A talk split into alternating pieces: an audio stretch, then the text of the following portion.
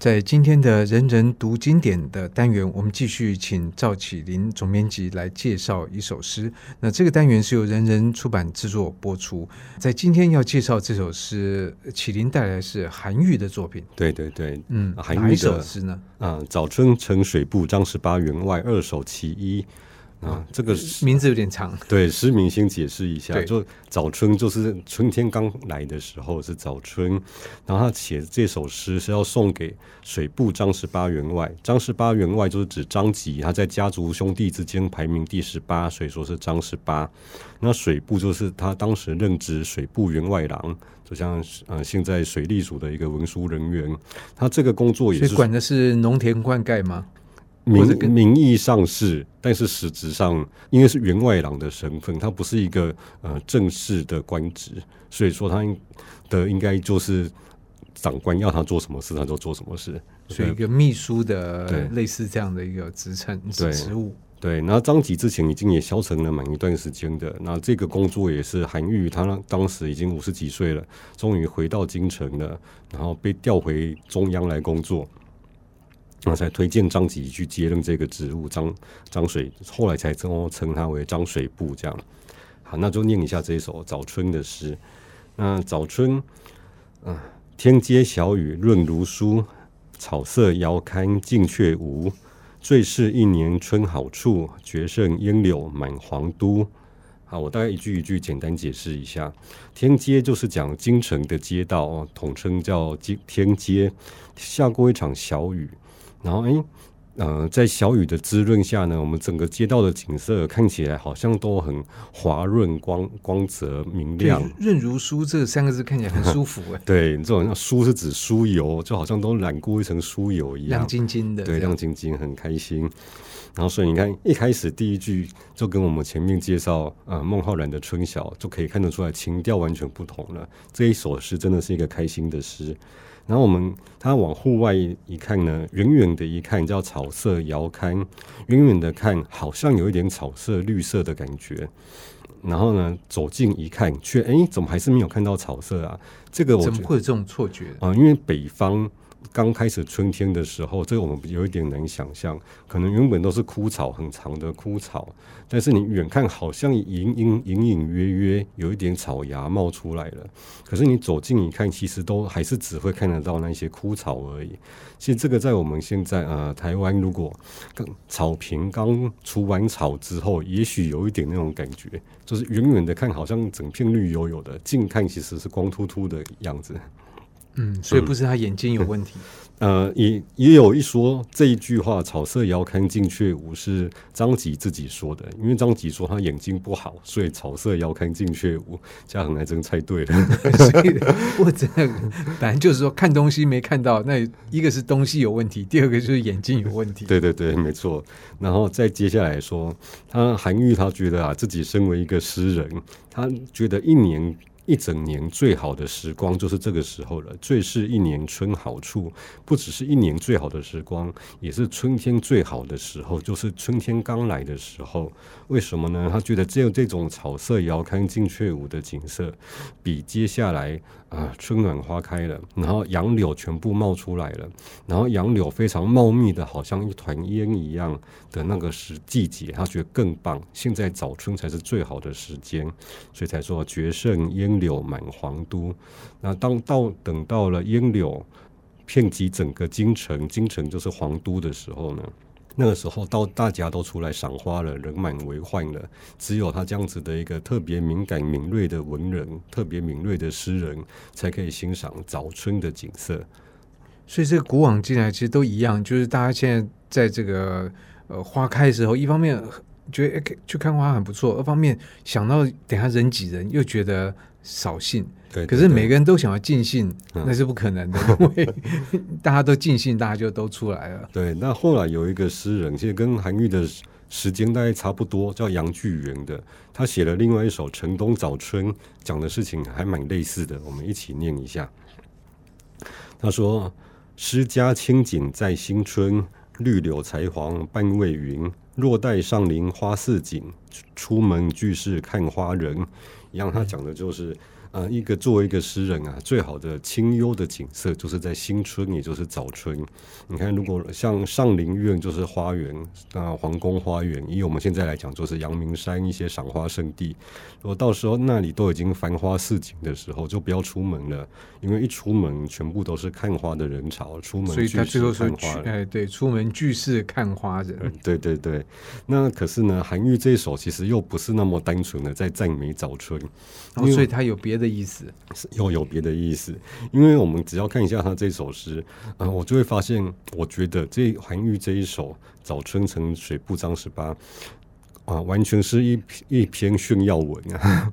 炫耀炫耀什么呢？因为你看他的他炫耀，他到了皇都，对，因为他有两件事情前前后后一直在讲。你看他从一开始第一句话一开始破题就直接先说了天阶了，后来收尾又说皇都。其实我们写诗词的时候，应该是要非常避免重复的字句出现才对，所以它的重复在这边是有强调的意涵。嗯，我觉得蛮像是一种呃炫耀，说我本来是在地方分公司，来个鸟不生蛋的地方，我终于回到了阳光普照的加州总部的感觉，一直要跟人家炫耀我回到总公司了。但是呃，韩愈会这样子很不只是春天感感到愉快，一直要在强调天阶，强调皇都。那个也是要跟他的人生的生平结合在一起看，因为在他之前呢，呃，他当然考了好几次进士才考上。当然，虽然后来终于考上了，开始认真的当官，那都没问题。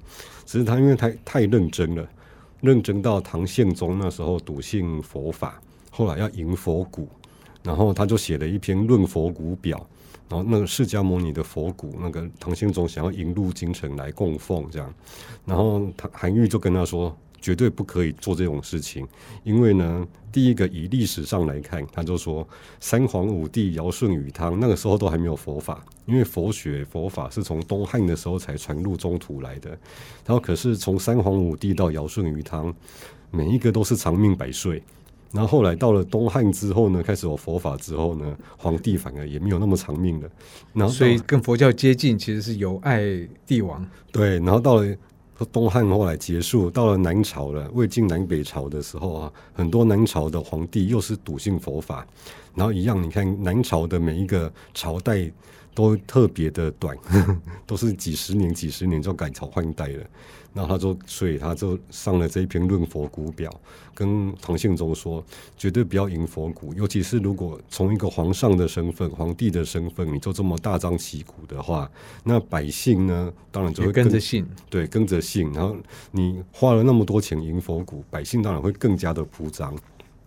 然后唐宪宗看了这一篇，可是他讲的也蛮对的，啊，蛮有道理的，对不对？我也觉得蛮有道理的。可是唐宪唐宪宗一看了就非常生气，他生气的点还不是说，呃，觉得你泼我冷水，对，泼他冷水，或者是铺张浪费，这些都不重要，而是你是在诅咒我们家会短命吗？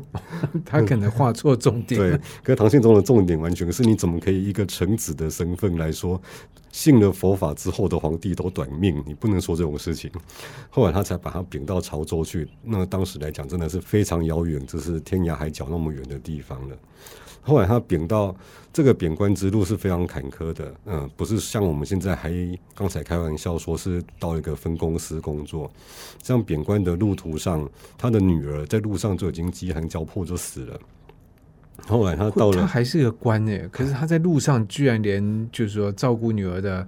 不管衣食啊，或就是食物、衣服都没有。对，嗯、呃，会非常少。因为如果他是要携家带眷，他不是一个人去的话，可是因为是要到那么远的地方去，所以东西不能带多。对，不能带多。然后你的官俸也就是那么多。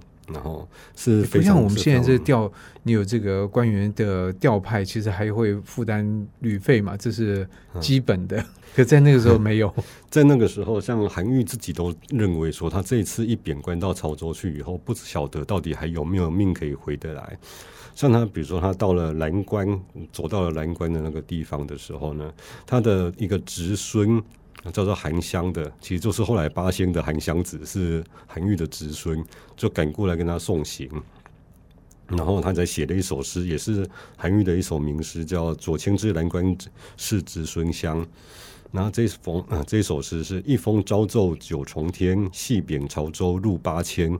说早上才上了一封奏表，然后呢，晚上就叫他滚去潮州八千里路之外的潮州，这样。所以真的很突然，很突然。然后他说：“我想要为欲为圣明除弊事，我想要为圣明的君主，然后改革新弊啊，除弊。”然后我我不我不会去爱惜自己剩下没多少年的生命了，肯将衰朽惜残年。云横秦岭家何在？雪拥蓝关马不前。知汝远来应有意，好收五谷瘴江边。就是跟他的子孙相说，你以后要做好心理准备，那要在瘴江，就是潮州的瘴江旁边来收我的骨头了。所以这个也这首诗也蛮啊写的蛮鞭辟入里的，因为他是为了见佛骨，他的结语是说，我为了见佛骨，这个结果最后我应该是要葬身在藏江边，应该以后不晓得有没有人可以在那边收我的骨头了。所以他们当时的这种贬官一贬到偏远地方，然后就等于是半条命。对，因为交通然后卫生什么条件其实都是非常差的，不知道有没有命可以回来。然后在那边过了几年的生活，然后后来终于啊、呃，也不能说终于啊，后来唐宪宗驾崩，然后后来唐穆宗即位，然后才想到韩愈还在那个八千里路之外的潮州，才把他召回京城来。那所以韩愈应该蛮高兴、嗯，对，非常非常高兴。后来当然就是马不停蹄，一路飞奔回京城长安来。奇怪，去的时候就觉得这个万里迢迢啊，对对对，很远，哎，回来很快。嗯对，回来不过回来，当然路上还有经过他女儿的墓穴，当初只是草草的埋葬而已，后来才终于回到长安这样。后来当呃国子祭酒，后来他唐穆宗非常欣赏他，然后可是这个时候其实已经是韩愈的快要末年了，这个时候已经他已经超过五十岁了。那这样子也就可以理解为什么他回到京城的早春会这么开心，这么愉快。那他终于又有机会可以为国效命的时间来了。可是这个时候他已经超过五十岁，他其实再过个四五年他就过世了，他这大概活到五十四、五十五岁而已。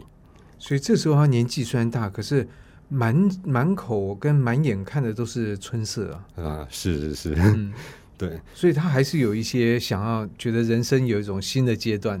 对，嗯嗯，因为这个时候他们，尤其是韩愈哈，他想要为国做事，这个心情真的是非常强烈。